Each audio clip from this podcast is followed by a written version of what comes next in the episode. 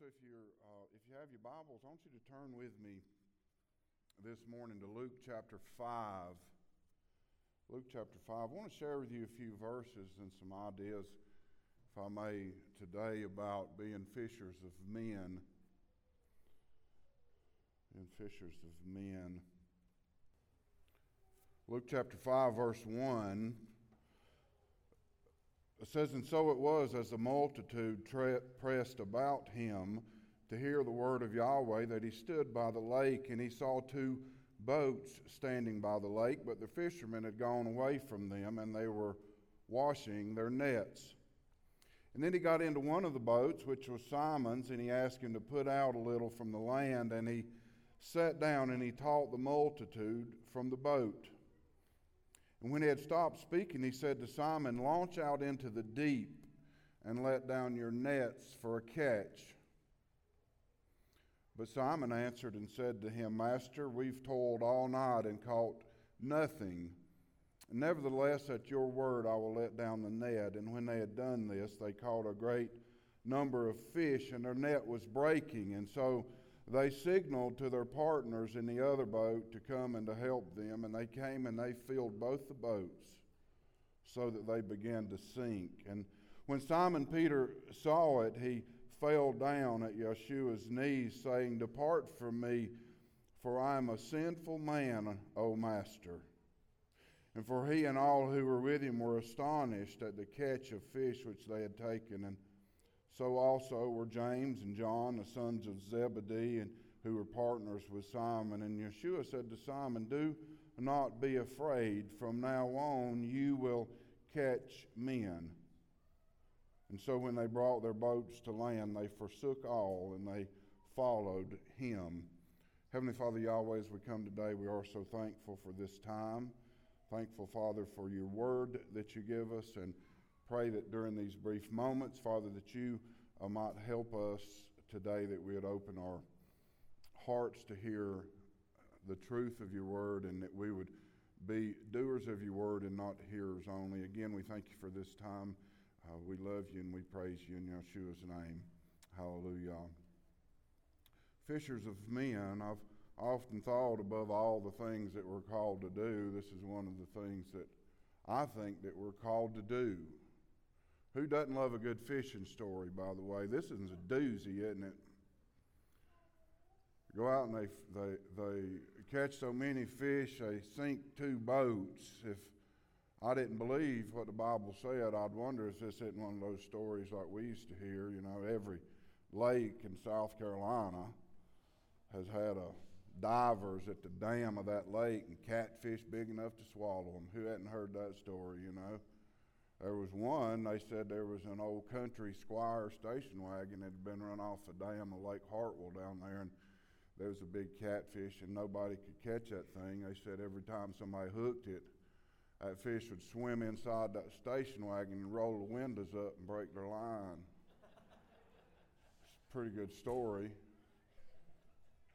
Some fishing stories, by the way, most fishing stories, I think, by the way, have some bit of truth to them. Like I've often told one about fishing and the big shark that I caught down at Folly Beach in Charleston, South Carolina. And I have embellished the size of that fish some over the years. It really was about two feet long, but in my memory, it's about by now six, seven foot, I guess, if I tell that story.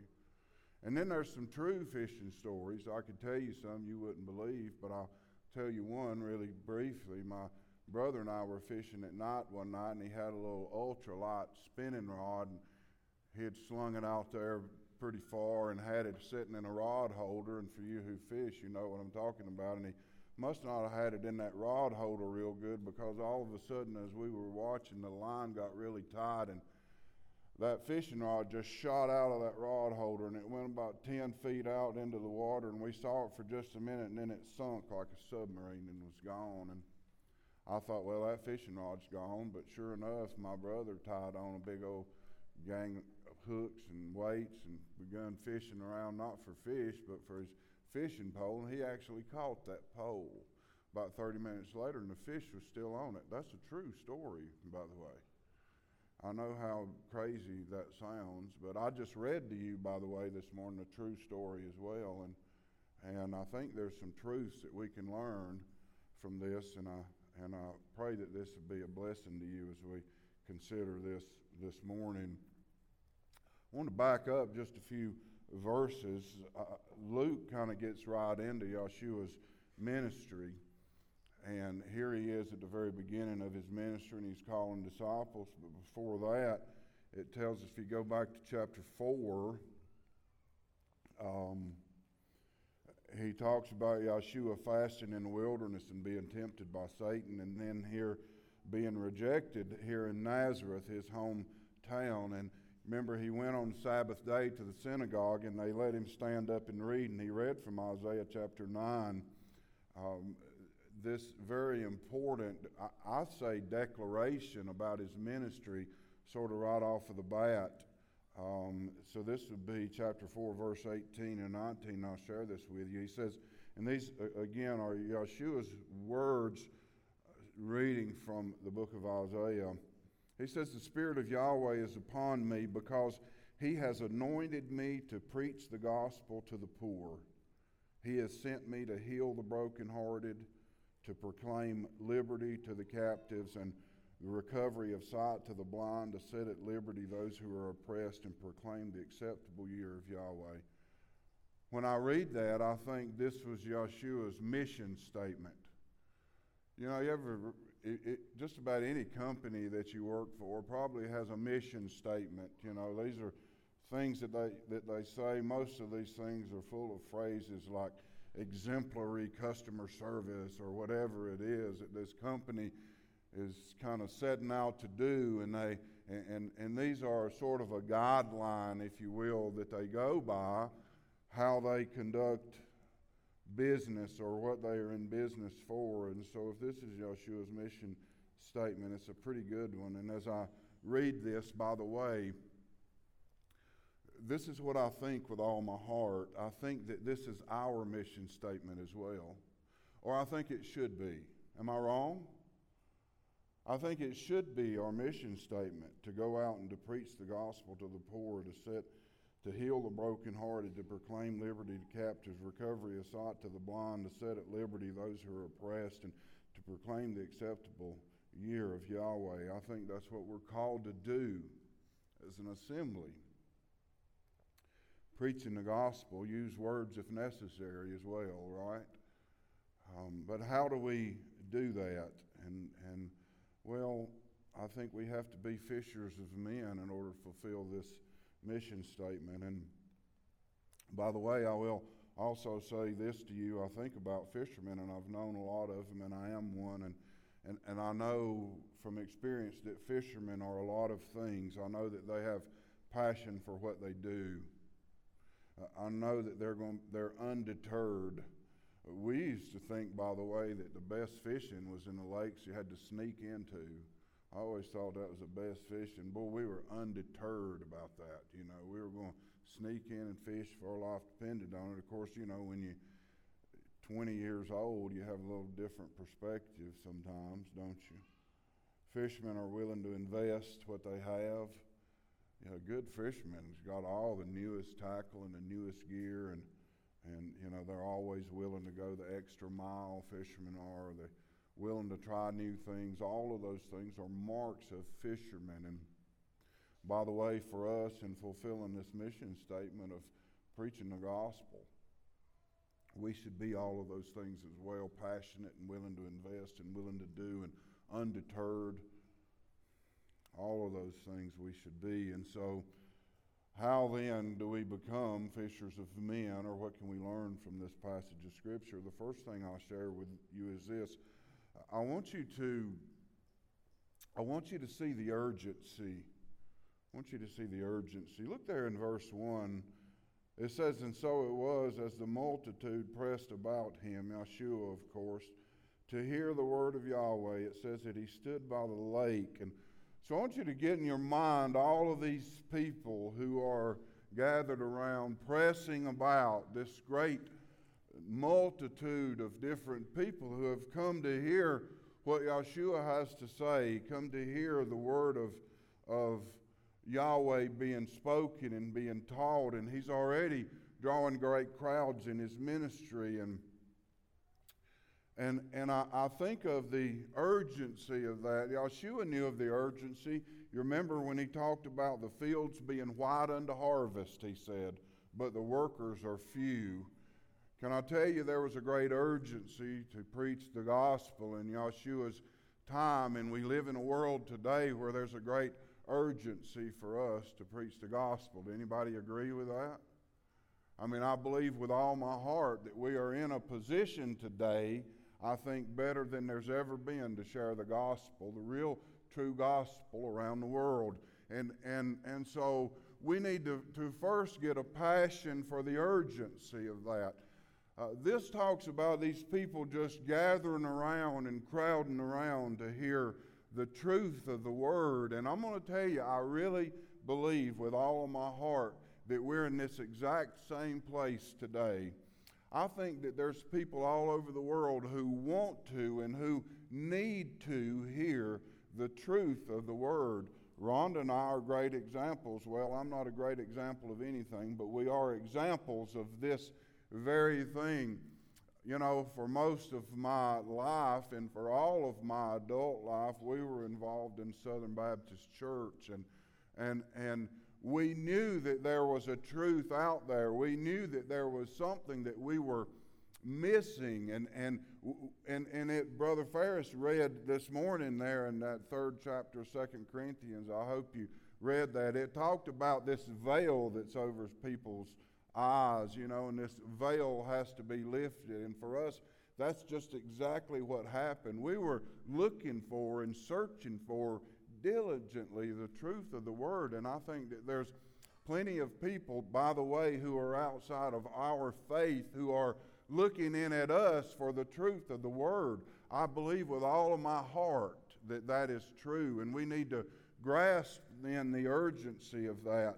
Uh, uh, Romans chapter 13, turn there briefly. I share this made me think of that when I talked about this urgency. Romans chapter 13, verse 11 through 14, it says this, and do this. Do what? Well, he's given all these instructions about loving neighbors and all this stuff that we ought to do and serving Yahweh as we ought to serve. And he said, Do all of these things knowing the time, that now it is high time to awaken out of sleep, for now our salvation is nearer than when we first believed. The night is far spent and the day is at hand. Therefore, let us cast off the works of darkness and let us put on the armor of light and let us walk properly as in the day, not in revelry and drunkenness and lewdness and lust and not in strife and envy, but put on the Master Yeshua Messiah and, make no provision for the flesh to fulfill its lust, he said. It's time for us to wake up and realize, he says, our salvation's nearer than when we first believe. And I'll break that down to you and say this to you we're closer now than we've ever been. We're a day closer today than we were yesterday to Yeshua's coming back. And if we really knew if we knew that he was coming back on Friday, I can guarantee you we'd all get our hearts right this week, wouldn't we? Each and every one of us would. But I'll tell you what else I hope we'd do. I hope we'd not only wake up to the truth of that, but I hope that we'd get up and do something about it because he said here, not only wake up, but in verse 12 he says, the night's far spent and the day's at hand. And, I think of that, and this is what I think. My granddaddy was one of those kind of people who he believed you got up at daylight or before and you got started on your day. You didn't lay around and linger and do all that stuff to 9 or 10 o'clock in the morning. And this is what he would say. He would say, You're burning daylight. You ever heard that? You're burning daylight. I'm telling you, listen to me, assembly, and I say this with all the love in my heart. We're burning daylight because there's so much work for us to do. And every day we're getting closer to what we can all agree is the ultimate end. The ultimate end is Yeshua is coming back one day. And I don't know if it's going to be in your lifetime or in mine, but I know this. I know we need to be ready. I know, and I know that if we really believed and thought that, that there'd be some urgency in our life about it. Does anybody agree with that? Boy, we need to see the urgency of that. All of these people crowding around to hear the word, and and uh, um, I, I think it's high time for us to stop looking inside the four walls of this place where we meet on Sabbath and look out into the world. Because the fields are indeed white unto harvest, and the workers are few. And if you don't do it and I don't do it, then who in the world is going to do it? It should break our hearts, by the way, to think of the lost people in the world. It should break our hearts. It said that, that Yeshua in that passage, and that's in Matthew chapter 9, where, where uh, Yeshua talks about the fields wide unto harvest and the workers are few. And that begins by saying he was moved with compassion at all the people because they were scattered like a flock with no shepherd. It moved him to compassion. It should move us as well. Okay? So, first, we have to see the urgency. Second thing we have to do is this when it comes to being fishers of men, we have to use what we have. We have to use what we have, use the resources we have. Verse 2, there, Luke 5 it says Yeshua saw two boats standing by the lake, but the fishermen had gone and were washing their nets. And then he got into one of the boats, which was Simon's. Use what you have. Yeshua used a boat. And you can use a boat, I guess, if you want to, but I can tell you what you can certainly use. You can use whatever resource it is that's at hand for you. This is what you can use, and, and I've been reminded of that already so many times this week, and will be through the remainder of the week reminded of this thing. You can use your talents. You can use your talents.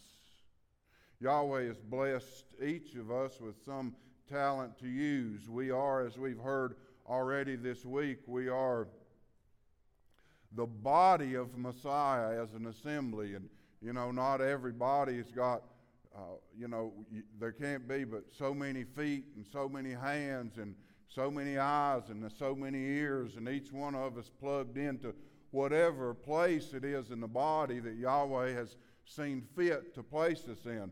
By the way, it says that He's the one who chooses those gifts for us, but we're the one who chooses to use them. Our talents that He's given. You can certainly use that. The second thing that you can use I talk about using what you have. You can use your time.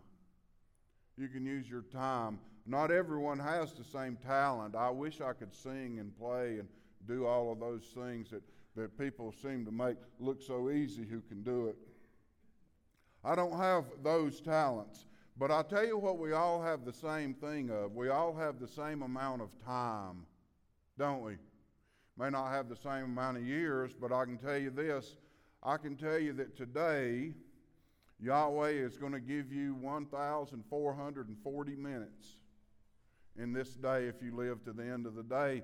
The same He's given to me this past week that you lived in. He gave you 10,800 minutes. That's the time that Yahweh has given to you. Here's my question to you this morning How many of those minutes have you given back?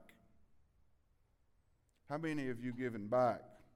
Boy, I'm so glad it's Monday morning and I'm looking around and I'm so thankful for each one who's here this morning. I appreciate so much your being here. This is giving of your time.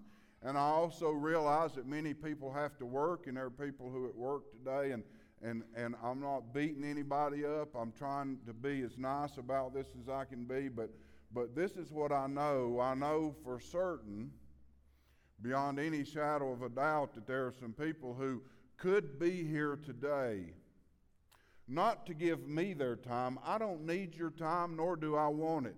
But they could be here giving their time to Yahweh. 1,440 minutes that you'll be given today. And let's say, you know, that you, uh, that, that you're, you spend, you end up at the end of the day and you, do a 30 minute Bible study or a half hour prayer time or whatever, do you realize that you've only given him 30 minutes back of the 1,440 that he's given to you today? I don't know about you, but I think about that and it just doesn't really quite seem fair. The math doesn't really add up to me. Use what you have, use your time. You can also use your money. Well, you know, nobody likes to hear anybody talk about money. But you can use your money, and, I, and I'm so thankful for those who do, who invest in kingdom work. You might say, Well, I don't have any money. Well, that's okay. You can use your prayers. You can be praying for the work that's being done, uh, the, the kingdom work that needs to be done. I'm just saying to you, use whatever resource that you have. And by the way, if you have a boat that you want somebody to use for kingdom work, bring that thing to my house. I'll take it out and we'll do a Bible study on it or something. Use your boat if that's what you have. Here at the assembly, by the way, I want you to look around. We have the nicest resources and the best things that anybody could ever imagine here the best technology, the best talents and people. You know, and we need to be using all of those things if we're going to be fishers of men, and I pray that we do. Use what you have. Thirdly, be obedient. Be obedient. Remember, Peter and all his friends were professional fishermen. They've fished all night, and Yeshua comes and gets into one of them's boat and pushes out from the land there. And verse 4, he says, Launch out into the deep and let down your nets for a catch. To a professional fisherman, that might seem like a slap in the face. Man, I fished all night long. We've been all over this lake. They just ain't hitting tonight. That's what, he, that's what Simon probably would have said. But what we see is that Simon did exactly what he was told to do. There is always an issue of obedience. This is a thread that runs through the Bible from the beginning to the end. And I've said and continue to say that, that the only part of this whole Bible that's effective to you in your life in any kind of way is the part that you choose to obey. Anybody agree with that? And I don't know about you, but there's some parts of it that I find much more difficult to obey than others. Anybody agree with me there? You know, I mean, I, I, I, I think of, I don't really have any problems about, you know, stealing from people and murder. You know, I don't have any problem with those. Those are not the issues that I have. I, I had a conversation, Ron and I had a conversation with another couple here this week, and, and we were kind of talking about this issue of obedience and and we were we were saying, you know, there's some easy things. Meeting on Sabbath. That's easy. You tell me I can take a whole day and not have to do anything, not do any work. I can take a nap at 3 o'clock in the afternoon. Nobody's going to say anything about it. I can sleep late. I can do all. Man, I'm in for that. That's easy. You agree? You know, eating clean is easy. Ron and I were doing that for six months or a year before we even came into this faith. Eating clean's easy. Those are easy things. My issue with obedience, and again, I always try to be as transparent as I can be to you. My issue with obedience is not in those easy things, it's in those more difficult things. And, and by the way, I don't get caught up in, in some weird and obscure passage of Scripture, you know, or I, I try to stay away from some of those things because I'm not an intellectual. Yahweh didn't make me that way. I'm not really a scholarly kind of person. Um, you know, my I, have said I, I put try to put at least the cookies on the bottom shelf where everybody can reach them because that's the only place I can reach them. You know, so so I don't get caught up in all those things that, that are so hard to understand. The truth of the matter, I have plenty is I have more than enough conviction to last the rest of my life on passages in the Bible that are so plain and clear and black and white that anybody can understand them. And you see, those are the issues for me for obedience. It's not murder and and and stealing and all of my issues are, you know, are loving my neighbor and and forgiveness and turning the other cheek. Anybody pick up what I'm laying down? Those are the things that I deal with. But here's what I can tell you. I can tell you that that either you believe this book or you don't. But here's you don't have the option. Listen to me. You do not have the option of choosing what you think is right and what you think is wrong. Our really and truly our only response if we believe indeed in our heart that this is the inspired word of our Creator, our only response to anything that we find in this book should be to obey it. Anybody agree? Three people? Right? I mean, that should be our. And, and by the way, you know, let's don't get all caught up in the bushes and the brambles and the stuff that nobody can prove anyway. Believe what it says. I, I appreciate Brother Ferris' prayer today, and I hope you caught it. And he talked about he was glad for for his word that that we would know the things that please you and the things that displease you. Did you get that? Boy, we need to be people who are obedient. Okay, launch out into the deep if we're going to be fishers of men, we also might need to re examine our methods. Re examine our methods. Yeshua, having just told Peter, launch out into the deep, Peter said, Here's the response Master, we've toiled all night and caught nothing. And again, professional fishermen saying this.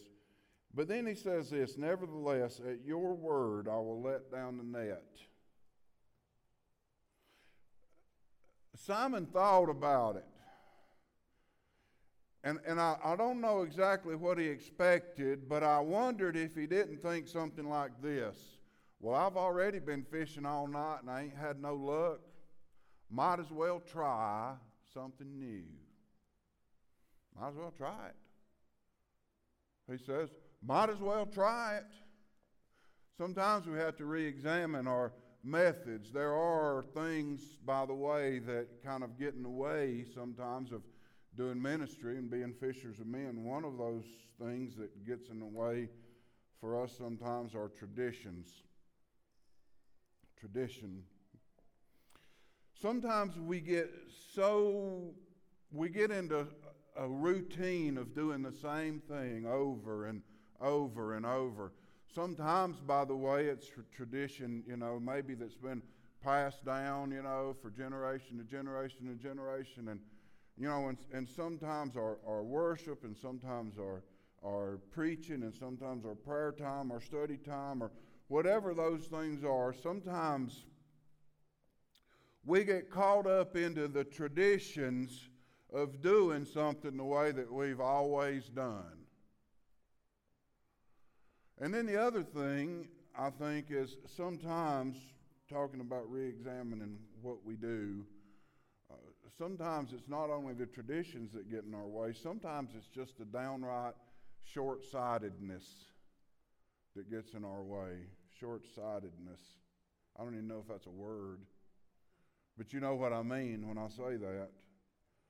In other words, sometimes I think we have to look outside the box this box that we've kind of placed ourselves in and our spiritual life in or whatever it is. Sometimes we get, and I said earlier, you know, I think we need to, for our, for our assembly, and this is not knocking this assembly, I love this assembly, but, but I could say this at any place that we gather in the world, that we need to look outside of the four walls or three walls or two walls or however many walls you got up at your assembly sometimes you have to look outside of this, you know, to re examine what we do. Sometimes our short sightedness just gets in the way of, of being productive. And I'll tell you, by the way, I like this. He says to launch out into the deep and put down your nets. Again, painting with a broad brush, but I'll say this, and again, I can say this in any place that I want to speak today. Um, I think for us here and for people just like us meeting today, I think uh, many of us have just been fishing off the bank for too long. You understand what I'm saying? Fishing off the bank for too long. Yeshua said, let out into the deep and put your nets down. Can I tell you, if you're going to fish, you need to go where the fish are. Brother John tell you that. He's a fisherman. Got to go where they at, don't you, Brother John? I'm not saying there's anything wrong with fishing off the bank, but Yeshua said you need to go out into the deep. You need to go where the fish are. And I say that to say this to you it's not always convenient, is it? I mean, fishing in a bathtub is convenient, but it's not very productive, is it? Fishing in bathtubs convenient, but it's not productive. We need to get off the bank and we need to get out into the deep. We need to get past our traditions and our short sightedness. Re examine what we do, why we do, and what we do. We need to go where the fish are. People are not busting down the doors of this place typically on Sabbath. The lost people are not, you know, wanting to get in here.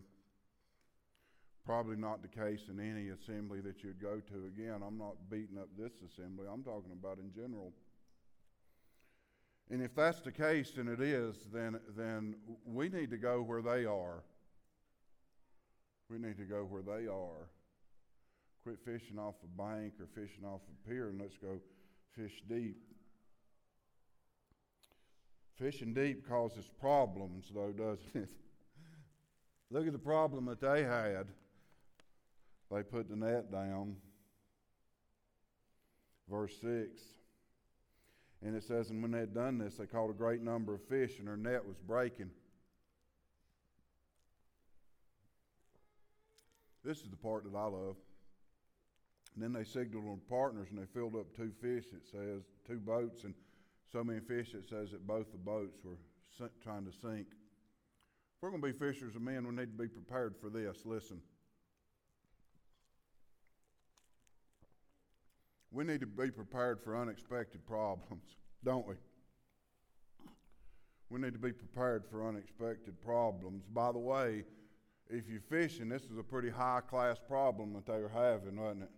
Catch so many, of the nets are breaking, sinking two boats. And I look around our assembly, by the way, and there's so many things that I'm blessed by, and I think we we have here so many high class problems that a lot of people would love to have, don't we? You ever think about that? And um, I'm kind of like a bull in a china shop anyway, and but oftentimes on Sabbath, we're in the dining hall in there, and, you know, I'm trying to work my way around through tables, keep from knocking over somebody or whatever, and inevitably, somebody's toddler or 40 t- toddlers are running around through the dining hall, and I'm trying to avoid them. And there's sometimes I want to say, hey, kid, move out of the way. But then I think this I think what a high class problem that is to have. You understand what I'm saying? Boy, they so many people would love to have some toddlers running around their assembly. You know, and here we are, we blessed with them, continue to be blessed with more of them.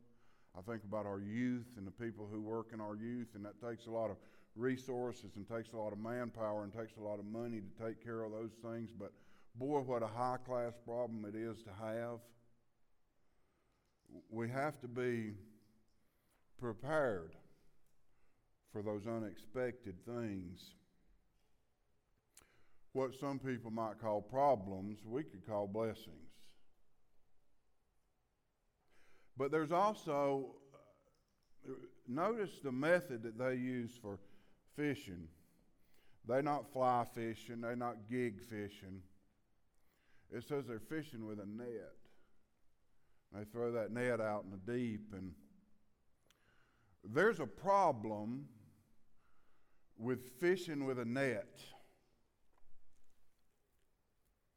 There's a problem. Here's what it is the problem with fishing with a net is that sometimes you catch um, undesirable fish. Sometimes you catch undesirable fish. I know whatever your target fish is, but sometimes that's not always what you get. Saw a video that's going around social media last week. This guy who had traps of some kind, fish traps, crab traps, I don't know what it was, but anyway, he pulled them up on his boat and he opened one of these traps up, and there was this lion headed eel inside that. Have you ever seen one of those? It's like one of the scariest looking things I've ever seen in my life. It was inside that trap. Boy, that was an undesirable catch for him, wasn't it? And yet, for us, if we throw a net out like we're commanded to do, try to be fishers of men, can I tell you sometimes the fish that we catch may not be what you want or expect to catch? You understand what I'm saying? Because we really want to catch fish that are like us. We love people, don't we? Everybody in here that loves people, raise your hand. 12, 13, 15. Most of us love people. Most of y'all. Y'all were looking around to see who's going to raise their hand. Um, can I say to you, with all love in my heart, if you raised your hand and said you love people, can I tell you that you don't have the right just to love the kind of people that you want to love? Anybody hear me? You don't have the right to love the kind of people that you want to love. We sing songs about Yahweh's great love. We sang one today. And, and, and I, I, I hope when you sing those songs and you hear those lyrics, I hope, boy, that's really resonating in your heart and in your spirit because we are indeed called to love people just like Yahweh loves people. And we're called to love all people. Listen, not people that look like you, that just talk like you, that dress like you, not people that have the same political uh, uh, influence or political feelings that you have. You know, not just people that that listen to the same kind of music that you listen to or that worship the same way that you do. Uh, beloved, we are called to love people. People of all races, people of all color, people of all tongues. And if you don't believe that, I think you need to read the Bible. I think you need to read the Bible. And you can either read the beginning or you can read the end, but the message is the same. In the beginning, it says that Yahweh made all these. He said He made, He made uh, fishes each after its own kind. Let me tell you what that means. Each after its own kind. He made all kinds. He made flying things each after its own kind. Let me tell you what that means. He made all kinds. He made creeping things each after its own kind. He made all kinds of them. Okay? All, these, all this great diversity that Yahweh made into his creation, do you not think for half a second that when he made man, that he stopped that? I'm telling you, he made man in his own image, it says, and as his likeness. Boy, there's two words that you can spend a whole lot of time looking at and studying and trying to understand.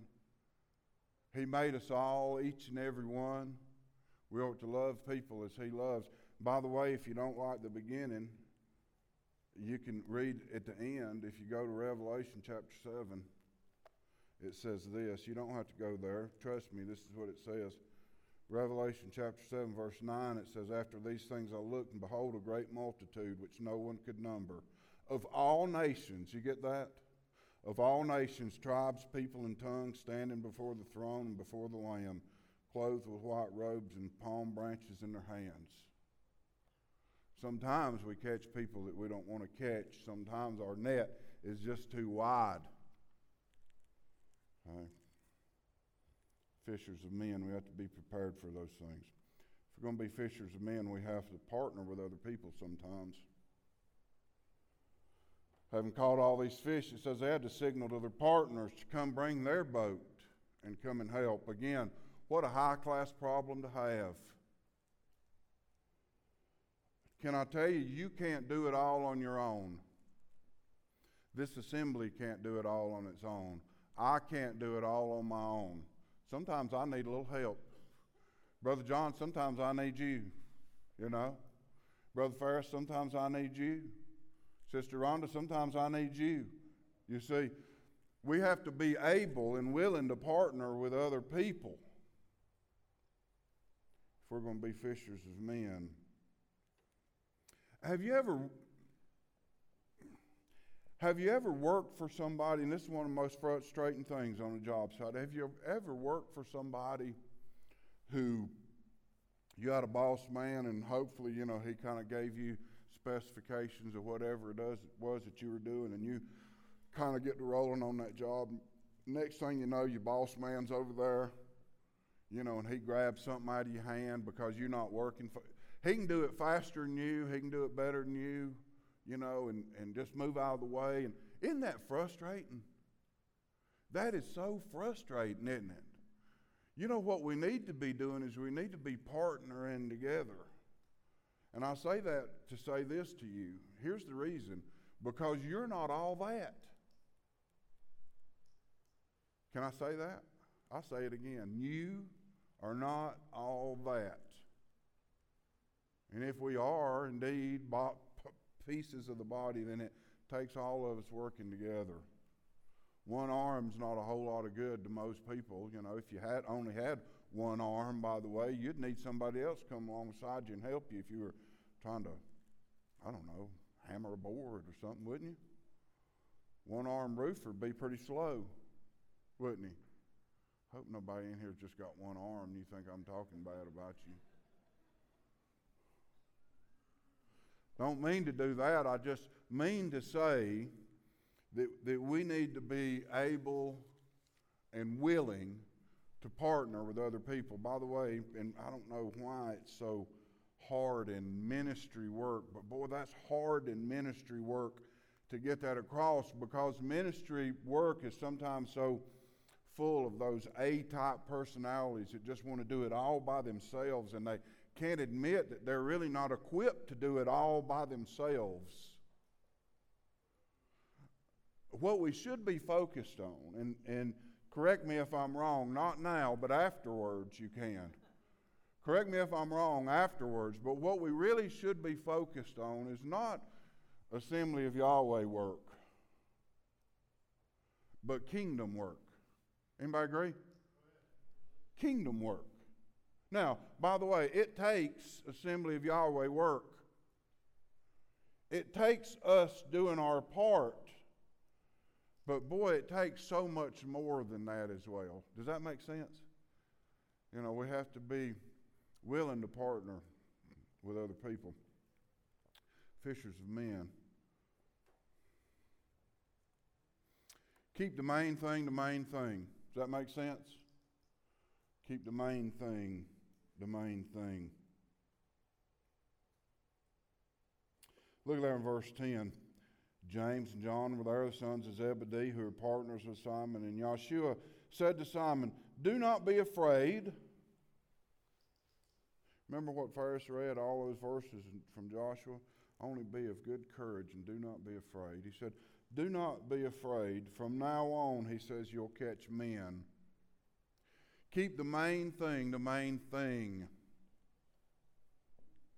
Uh, don't get distracted by whatever it is that would distract us.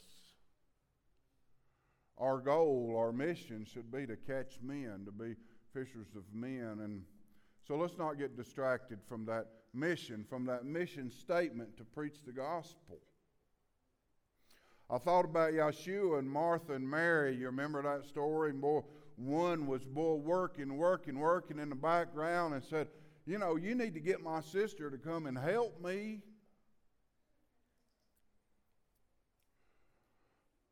What we know about that is this we know that one was busy doing stuff, And one was keeping the main thing the main thing, weren't they?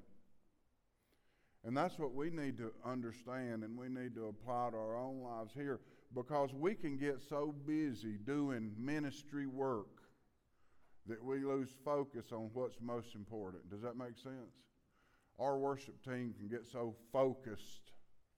I'm not saying they do, but they can get so focused on making sure every note's right and every word's right that they forget what they're doing is not giving us a concert up here. They're up here worshiping their Creator and helping us to do that.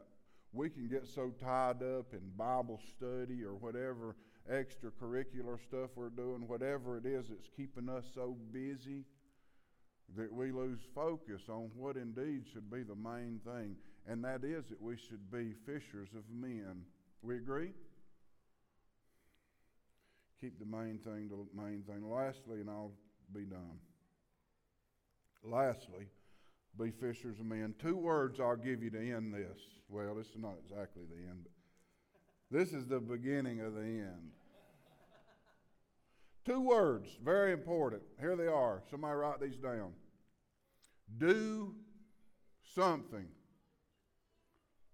Do something. Look at there, verse 11, what it says. I haven't just said all these things. It says, And so when they brought their boats to land, look at what they did. They forsook all and followed him. There's a great big little word right in the middle of that. You know how I like great big little words. It doesn't say that they forsook most of what they believed, it says they forsook all and they followed him. Do something. If you really believe in your heart, if you can see the urgency of sharing the gospel and if you're willing to use what you have and if you're tired of fishing off the bank and if you're preparing for the problems of fishing deep, if you're willing to partner with other people, if you can keep the main thing the main thing, all of those things, then listen to me then you need to do something. This is not a spectator sport that we're involved in here. None of you are called to come here on Sabbath and sing a few songs and listen to some words. I'm telling you what you're called to do. You're called to be salt and light in the world around you. We're called to live lives that would glorify Yahweh. We're supposed to be more like Yeshua every day in our life. Aren't we? Maybe I'm reading it wrong, but that's just the way that I see it. And I also see so many people who just want to sit on the sidelines and cheer on somebody else while somebody's up there doing the hard work and the heavy lifting. Listen, you're called to do something. It says they forsook all and they followed him. All. They forsook their family, their career, their friends, everything that they knew to follow Yeshua. I'll read this verse, Romans 12 1. I love this. It says, I beseech you, therefore, brethren, by the mercies of Yahweh, that you present your bodies a living sacrifice, holy and acceptable to Yahweh, which is your reasonable service. It's the least you can do, he says. I'll say to you right in the middle of that, when it says that you present your bodies a living sacrifice, you present, voluntarily give, present. That's what that means, your bodies. And when it says bodies, it means your whole life, your lifestyle, everything that you are. It means uh, 100% of you. Does that make sense? There was a burger joint back home that we used to go to, and they came out some years ago with this, and this was before Angus burger was a thing, you know. I didn't even know what an Angus burger was. Anyway, Angus Burger, boy, they came out with, and they had these big signs and all this stuff. And we were sitting in there one day, and there was at the bottom of one of those big window signs a kind of a little asterisk, and in tiny little print, this is what it said. It said that this burger was 98% Angus beef. The 98%, Brother Gary, ain't what worried me. What worried me was what was the other 2%? You see, can I tell you there's a difference between 98% and 100%. Anybody get where I'm going with this? We are to present our bodies 100% to Yahweh for His service. That's the least that we can do. These four fishermen forsook all and they followed Him. And I pray that you would as well. That's the least that we can do to be fishers of men. Yahweh bless you today and good luck fishing.